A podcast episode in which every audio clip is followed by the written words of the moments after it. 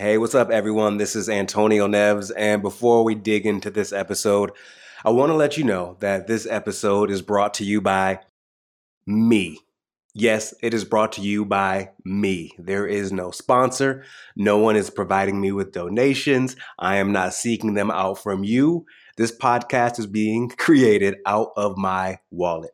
And the reason why I tell you that is because right now there is something really important that you want to do but you are waiting for a sponsor. You are waiting for some type of patron or benefactor. You're waiting for an email to show up. You're waiting for a phone call to come in. And I want to invite you to instead to be your own sponsor, to be your own patron, to be your own benefactor, to instead of waiting for that email, to press send on an email. Instead of waiting for that phone call, to make the phone call. Instead of waiting for someone to come to you with a great idea and how you can help them shine, you shine on your own without them. Sure, the sponsorships and all those things may come, but at some point, you have to be willing to invest in yourself and to bet on you. By the way, if you are digging this podcast, I invite you to share this with a friend. I invite you to press subscribe right now wherever you are listening. I truly appreciate you taking time to listen to my podcast.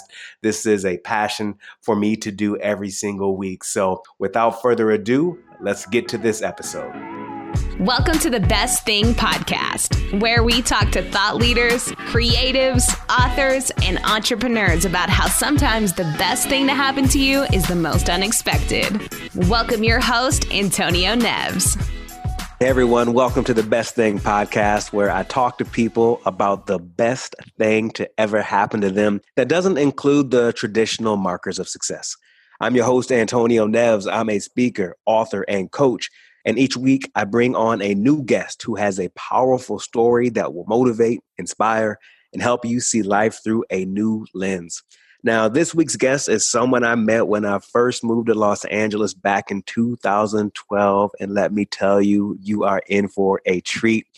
Christine Hassler is the best selling author of three books. Most recently, Expectation Hangover Free Yourself from Your Past, Change Your Present, and Get What You Really Want.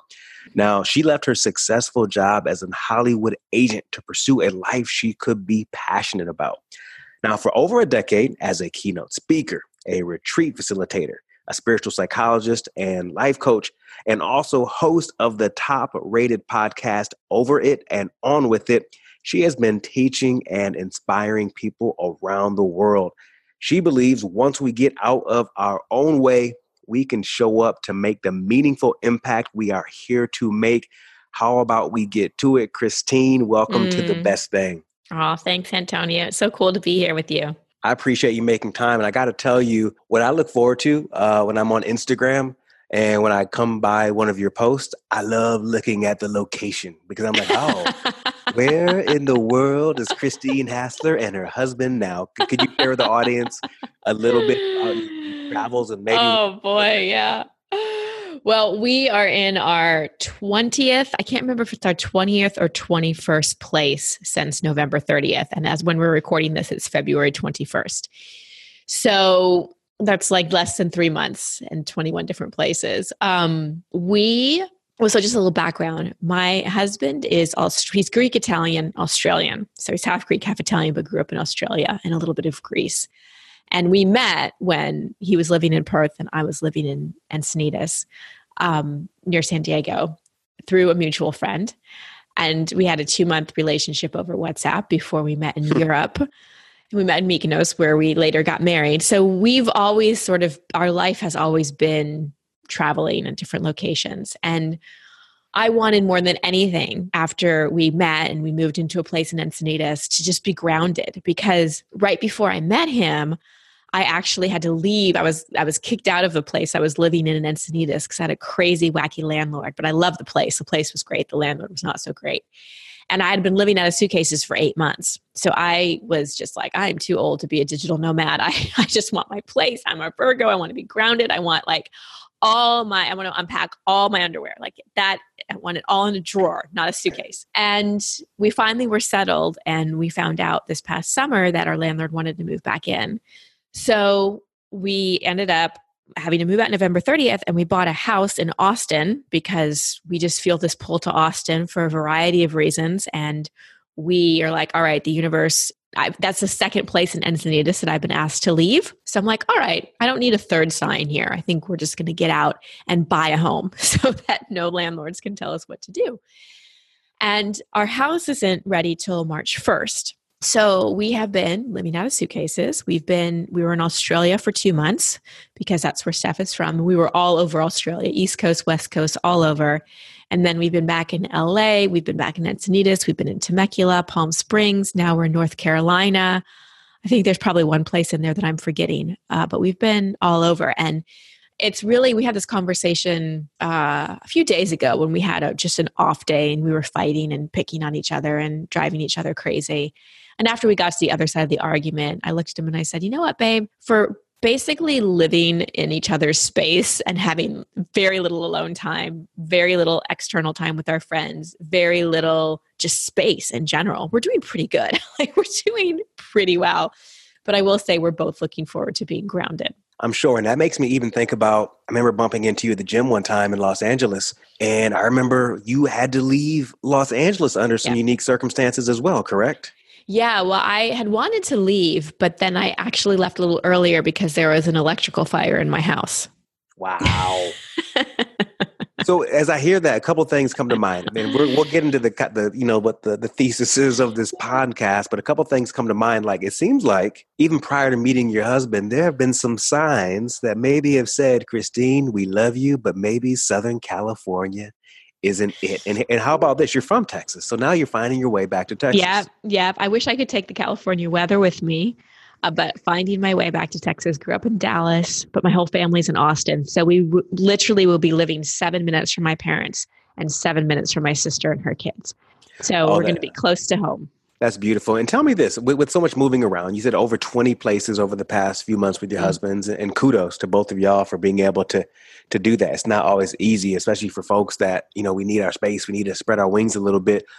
How do you, what's your approach to staying grounded amidst change? Honestly, the biggest thing is meditation, and I'm not great at it. I'm really not great at it, but when I do it, I feel the difference. So finding that time and not five minutes, not 10 minutes, not 20 minutes, but like a good hour to go inside and, and shift my state. And the thing that is most helpful to me is the work of Dr. Joe Dispenza. We actually did his advanced retreat in Palm Springs just last week.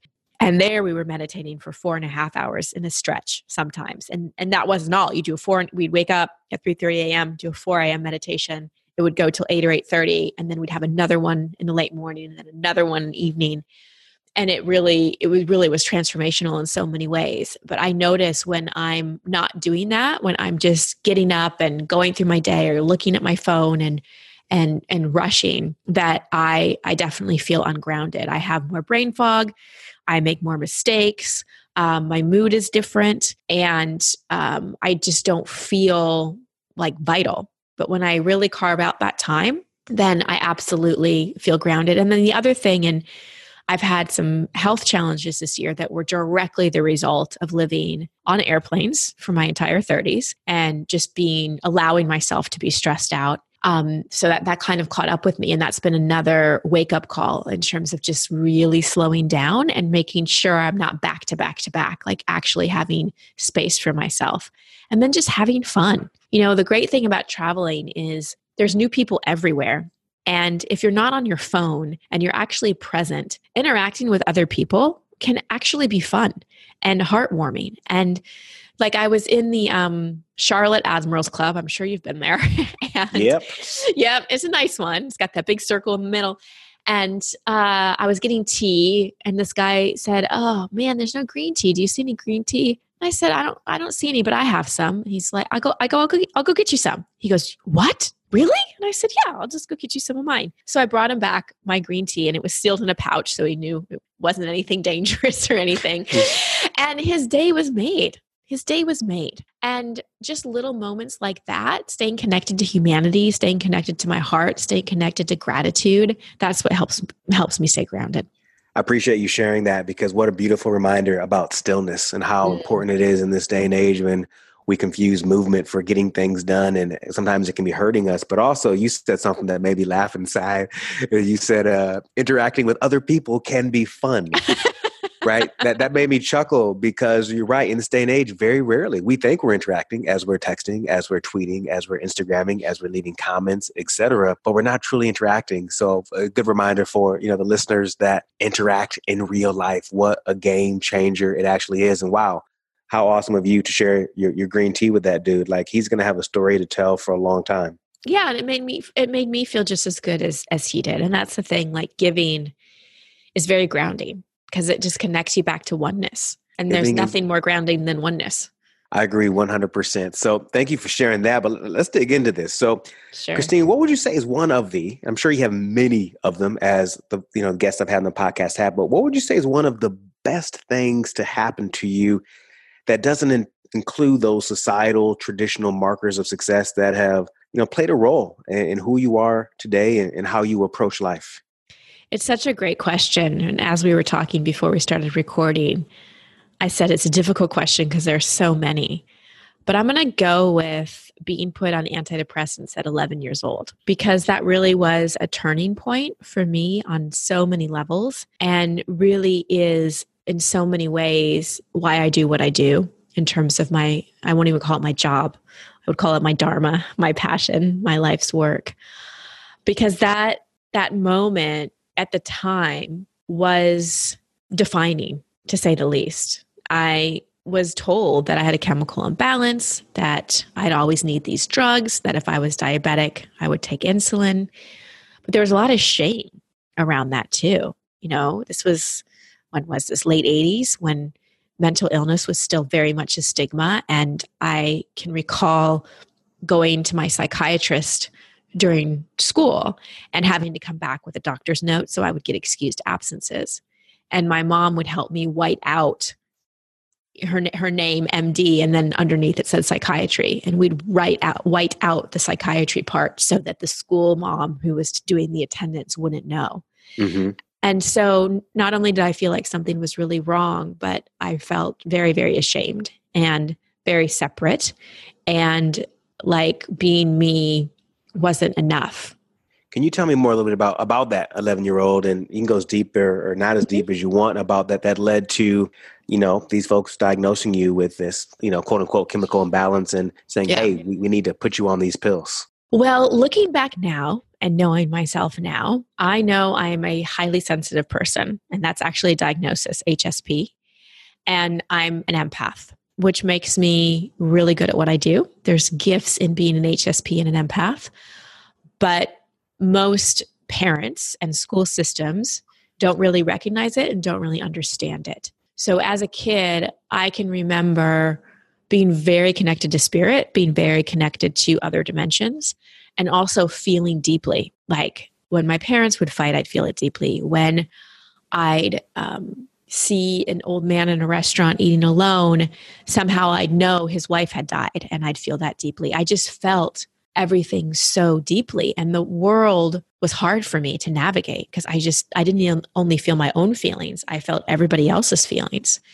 That in addition to some abuse that happened not in my family but outside of it and also just some hard times at school, but that actually got worse as I got older. I think just made me shut down. I shut down as a protective strategy. I also think there was a gluten intolerance that was affecting things.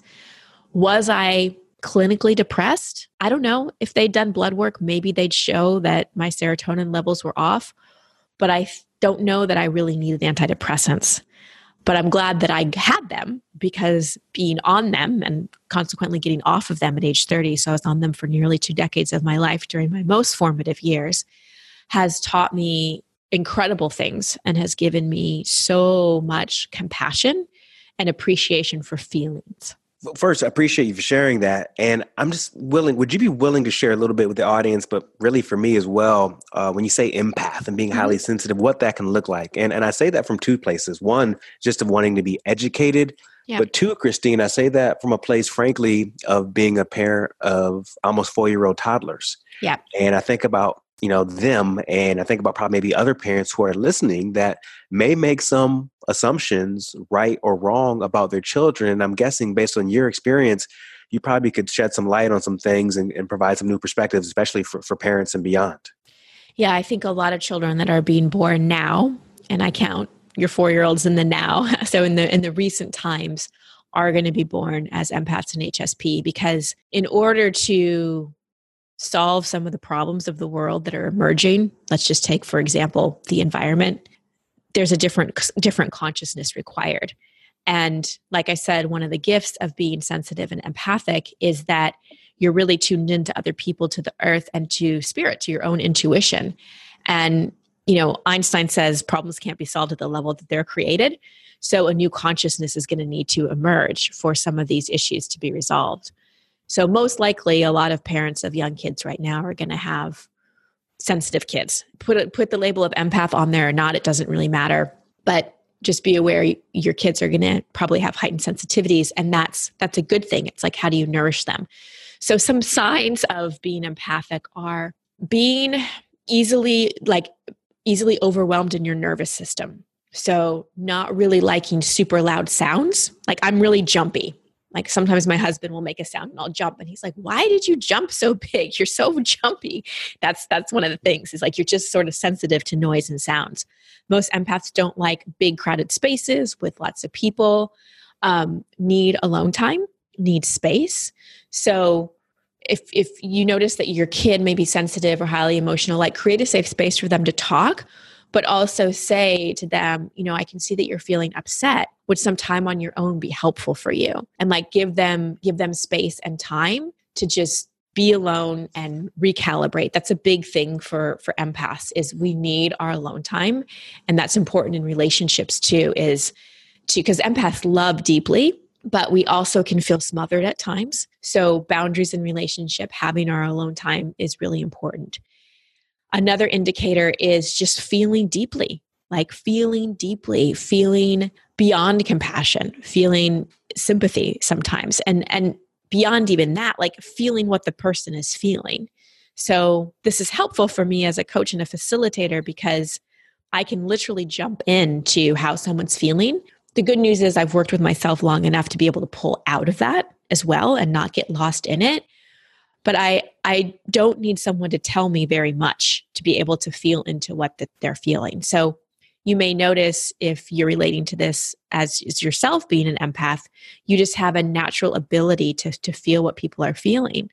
And if you have children that are like that just notice like if you let's say have a fight with your spouse or you're stressed they'll get a stomach ache or they'll get really upset even more than than normal. Those are all sort of signs that um, the kid is really picking up on feelings. Now let me just say all kids are sponges and they pick up on everything but kids that are more sensitive they absorb it even more.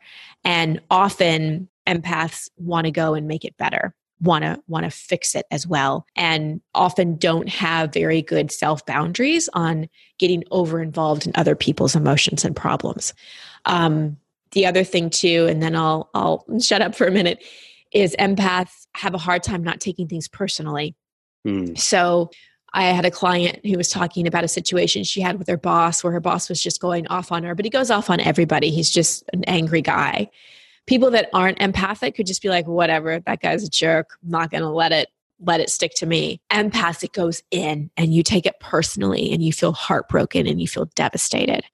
So those i mean there's more to it but those are some of the the main things. That's beautiful to hear and it's, it's so helpful because i mean i'm not sure i would call myself an empath. I think there's some more more learning to do but i think about my career as a journalist but also as a coach and there's a gift that I've always had, and the same gift that you have is being able to hear what's not said, uh, kind of seeing between the lines, if you will. But as I think about kids specifically, as you th- talk about these highly sensitive kids, or maybe some kids who are empaths, about how society, in many ways, we do our darndest to to knock it out of them, to get folks to conform. I kind of the, the, visual I have right now is how you're breaking in a horse, and I mm-hmm. even hate I even hate that visual as it comes to my head. Maybe hates the wrong word, but how we get especially young kids to conform and as a parent what I'm trying to do my best to do sometimes is let that kid be the kid versus my old stories and my programming coming in to get them to walk a certain way, behave a certain way, even at a young age. And I see this all the time. And so that's just great language to uh, to hear. So I, I appreciate that from an individual perspective, but also from a parent. Great reminders. Um, you mentioned obviously started taking antidepressants at 11 years old. Of mm-hmm. course, some people may hear that and they may say, wow, she did that for, for 20 years. And you call this, you know, one of the quote unquote best things. I'm curious at what point, Christine, did you realize that being an empath, even if you didn't have that language as a kid, as a teenager, as a 20 something, when did you start to acknowledge that, holy moly, hold on a second. This is my this is my gift. This mm. is my, mm. my superpower. When did that shift in awareness come about? Uh, it was my mid to late 20s when I met my first coach. So I'd seen psychiatrists and psychologists since I was 11, mainly to monitor my medication. And I've been on every antidepressant there is. you name it, I've been on it as long as it, you know, came out before I was 30. And I, so one of my friends told me about this kind of crazy, I don't even know if she called her a coach. I think she just said this woman. She said, I don't even know what she is. I don't know if she's a therapist or healer or coach or what she is. So I went and saw this woman, Mona, and I was probably 23 when I first saw her. And she was the first person, especially professional person, that didn't look at me like I was broken. Mm. She didn't look at me like a clinician who had a problem to solve. She looked at me and she said, Baby, there's nothing wrong with you. You've just had big feelings that you've had to suppress. Oh, That's oh, wow. all. That's all. And I was like, That's not all. I'm clinically depressed. I have to be on antidepressants because I was so programmed. I was a robot really believing all the things that I've been told. And it took a while because when all that was going on, I was still working in Hollywood. I ended up leaving my career there, got dumped by my fiance, estranged from my family, went into debt. My health got worse in, in other areas. So I wasn't really ready to let the crutch of antidepressants go. But what was happening is I I started writing my first book. And as I was interviewing, the, the, my first book was called 20 something, or it is called 20 something, 20 everything. And I was interviewing women for the book. And I wanted to write a self help book for women in their 20s because there, there wasn't one. I would read all these self help books, but they were just for people much older. And as I was interviewing women, they'd say at the end of the interview, Can we set up another time to talk? And I'd be like, Why? And they'd say, Well, aren't you a coach or a counselor? And also at the same time, to make money, I was working as a personal trainer. And my clients would always say to me, I just love talking to you. You're so insightful. It's hard to work out. I just want to talk to you. And so I started to have it reflected back to me. It wasn't like an aha moment of me going, oh, like I'm actually pretty intuitive. I'm actually pretty empathic. It was people reflecting back to me their experience of me. And then I went to Mona and I said, all right, like I'm starting to realize that maybe I have a gift for helping people. And she said, Yep, yeah, I've known that all along. And I said, I've been seeing you for like five years. How come you didn't tell me this? And she said, Because it was yours to figure out. It's yours to figure out. And then she said, Are you ready to get off those drugs now?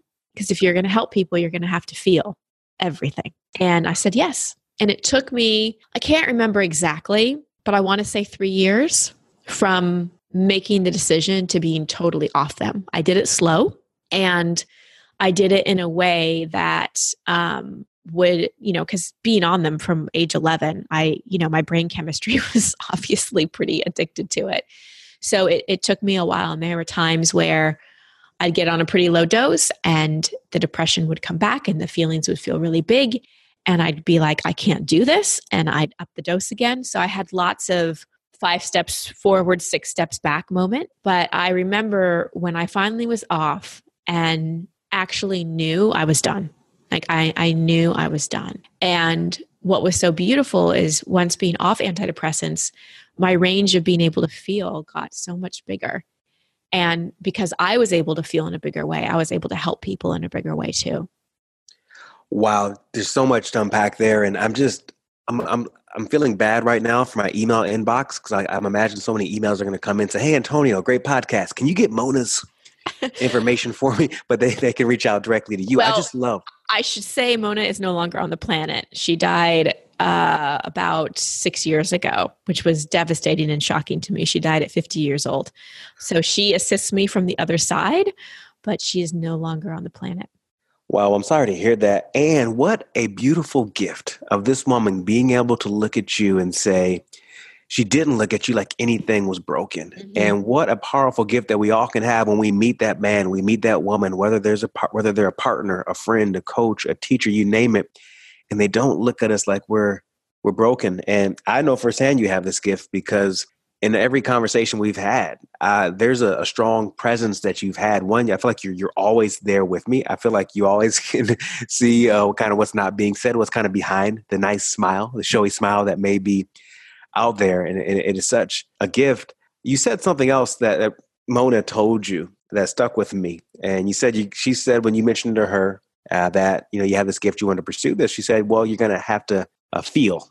To do that kind of work. Um, I, my hunch is there's somebody listening right now that uh, could benefit from learning more about what how you go about being willing to feel more. I think back to again variety of work that I've done over the years, being able to sit with my anger, being able to sit with my sadness, being able to sit with my excitement, as opposed to doing things to um to block it. And that goes both ways. You know, you think about the upper limit problem where I, I can feel a lot of joy, uh, a lot of love, and I'll find a way. Whoa, this feels too good. Let me find a way to let me get in a, yeah, let me get in a fight real quick with my wife because I'm feeling more love than ever before. Holy moly! Wait, wait, this is the best financial quarter I've ever had. Mm-hmm. Let me uh, find a way to bring this down. So, could you talk a little bit about going about how to feel more? Maybe you can do it from a lens of maybe that person who may not be on anti antidepressants, sure. but they want to feel more.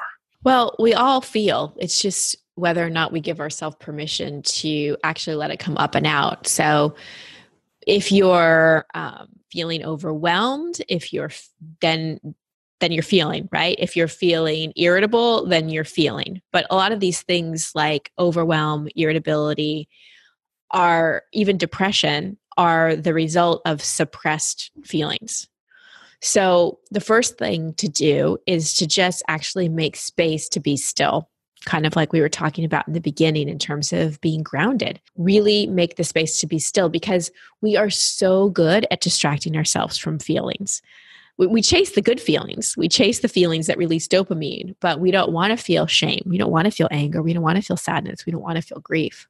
So, we distract ourselves. And with our phones and our computers and the gazillion channels there are on the internet, we have countless distractions. Add to that drugs, alcohol, shopping, gambling, sex. There's so many things that we can use to not feel, to numb ourselves. And so, what I find is that most people reach a rock bottom moment they get laid off, they get broken up with, they get diagnosed with an illness. Some they fail in some way. They have what I like to call an expectation hangover. And that's when they usually get to me and are like, I just don't know what to do. And the, I, the first step is, well, you got to start feeling. You got to start feeling not just what you're feeling now, but all the feelings that you haven't felt your whole life. Because I have found that any expectation hangover, let's say it's a job layoff, it's going to pull up feelings not just from that, but feelings from when you didn't get picked for the basketball team in seventh grade and you had to brush that under the rug because you were told boys don't cry by your father. So we have this like file cabinet of feelings. And this may sound intimidating because you may be thinking as you're listening to me, oh God, so if I open Pandora's box, am I going to have to go through everything in my life and go through trauma again and feel everything again? No. The beautiful thing about the emotional body is that when we allow a big feeling like sadness or anger to come up in a safe space and we have compassion for ourselves as we're going through it, it's like the feeling can clear. And what I have found with working with people is that maybe this metaphor won't work too well for you, Antonio, because I don't know how many necklaces you wear, but hmm. have you ever seen your wife trying to get a knot out of a necklace, like a really tangled, delicate necklace? Yesterday. It, Yesterday. Really? Yes. okay, cool. No wonder that image came to mind. So it's frustrating. But once you get this one spot, like there's a sweet spot in the whole mess of knots, and you get that sweet spot, and it's like, oh, the whole thing unravels. And that's how it is oftentimes with our emotional body. Like when we find some of the initial owies, the initial pains that created those first feelings of fear, of grief, of shame, or whatever they were, of anger. and we give ourselves a safe space to express those. And this is what I teach in Expectation Hangover in my, mas- my mastery course. We give them a safe space to come up and out. It's like getting that knot out of the necklace, and so many others release. And for most people, it's overwhelming because we are conditioned to believe that feeling quote unquote negative feelings is bad and we shouldn't feel them. We should just feel the good ones. But what I have learned in my own experience, especially with coming off antidepressants and being not numb, but not having a lot of range in my feelings, is that the more willing I am to go into my shadow, to go into the deep, dark, scary feelings, the more joy I feel, the more love I feel, more gratitude I feel. And I don't have to go into those feelings as often because I've released so much. So when I get triggered or something happens, I can feel it and move through it way more quickly and get to those feelings of compassion and gratitude a lot faster. I'm just having this image right now of people walking around and with invisible backpacks or invisible suitcases. They're just filled with so much of those feelings that you're talking about that have been suppressed. And what a joy it is when they get the opportunity to meet someone like you or someone else to be able to to clear them. Some words that were coming to my head as you were describing this also is someone told me something similar. They they use different language, but they said something to the extent of sometimes you have to lean into the pain. Yeah. And and I could connect with that, and I can think about those moments of my life. Frankly, uh, something we've discussed on your podcast um, of resisting leaning into that pain, that vulnerability, uh, those tears, that anger of just being carnal and yelling, etc. Um, I think I may know the answer to this, but I, I always like to say no one who has accomplished anything of significance did it alone. I don't care if it's going mm. wrong in business. I don't care if it's clearing feelings, but we didn't do it alone. So there's someone that's listening to this and maybe they think they can approach doing something similar to you on their own with a book. Could you talk a little bit, a little bit about the gift of being able to work through this not alone, whether it's mm-hmm. yeah, for sure. Um, are you still there? On a therapist or through doing an amazing uh, course. Mm. I never would be where I am today without Mona and many other coaches and people that have really helped me, as well as my soul family and tribe, my like minded tribe that I grow with. I think that sometimes we buy into the misunderstanding that we're going to get a badge of honor if we do it alone. And often our shame keeps us from reaching out for help. I, there's such an often misunderstanding too about people think things have to be really really awful for them to reach out and get help nothing could be further the, from the truth we all need our our allies and our coaches and our mentors so one of my favorite sayings is when the student is ready the teacher appears and i have found that to be true over and over and over again in my life when i have put out a prayer a heartfelt intention that all right i'm ready for my next teacher I'm ready for my next level of growth. I trust you, universe. Like, you're going to lead me to them. And it'll be a conversation that I'm having with someone, or something will come across, you know, my Instagram feed or whatever. Like, somehow, some way, the right person will show up. And there's been other times when I've known I've needed someone and I've just gotten on, on Google or I've talked to a lot of people. I think the best way is to just talk to other people and say, hey, you know, I've really noticed that you've you've shifted in your life. You've gotten over a big obstacle. Did you have any coaches or therapists or anyone that was helping you? And if so would you mind giving me their information? Because i think referrals are one of the best ways to get it. But i truly believe that if you're willing and that intention is pure you will be directed some way or another to the perfect person for you that's beautiful. And what would you say to that person who may be a little bit intimidated, say, doing a group coaching program where there it's not just them one on one with someone, but there are other women or other men or it's yeah. co-ed and they're they're sharing stories? Well, one, listen to my podcast, the coaching episodes, and you'll see how similar we all are. Like that's why I wanted to air unedited, unscripted, unproduced coaching episodes on my podcast so that people could see, oh my gosh, that person thinks that way too, or that person has that problem too. And you'll start to see that you're not alone in what what you think is crazy about you actually isn't crazy. It's very normal. And there are so many other people that feel the same thing. So maybe that's a good start. And the second thing is knowing that vulnerability is healing serum vulnerability and being able to share in a group of other people that's you're 50% of the way there if you can do that and so, if you know, like if someone told you, all right, you have some weird virus and What you need to do is you need to go for a walk on a cold beach for 30 minutes and the virus is going to go away. Would you do it? I would. Mm-hmm.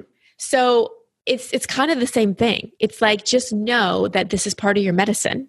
This is part of your healing to get to the other side and know that first of all, everybody else is more concerned about themselves than you. We think people are judging us far more than they actually are. People are just judging themselves.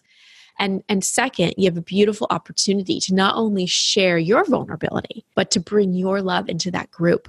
So whenever I get into a headspace, Antonio, whether it's in a personal development setting or a social setting, whenever I see my thoughts going to nervousness, insecurity, self consciousness, comparison, imposter syndrome, any of those, I think more about what I can bring.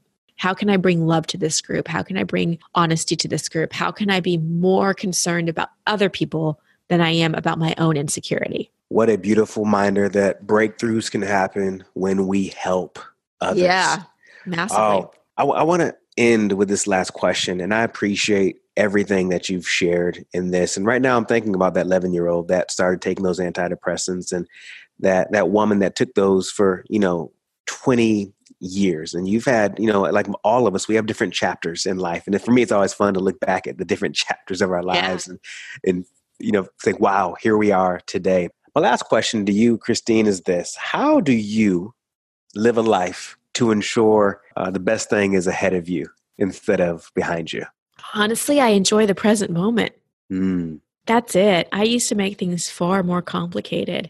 But what I've learned about life and energy and from amazing teachers like Joe Dispenza and so many others that I've had the pleasure of studying with is that the more I'm feeling good in the present moment, feeling gratitude, feeling love, feeling excited about limited, unexpected possibilities, the less I'm controlling and predicting and being attached to the way things I want to go, the less I'm in the past or the future, the more I'm in that that precious present moment, the more my future gets even better and better. That's beautiful. Just like you saying, vulnerability is healing serum. I am so excited for you and your husband to get in that house in Austin where you can put all your underwear away and yes. walk around barefoot and oh my, it's going to be uh, so beautiful for you. And I can't wait to see the location on those posts that say Austin, Texas.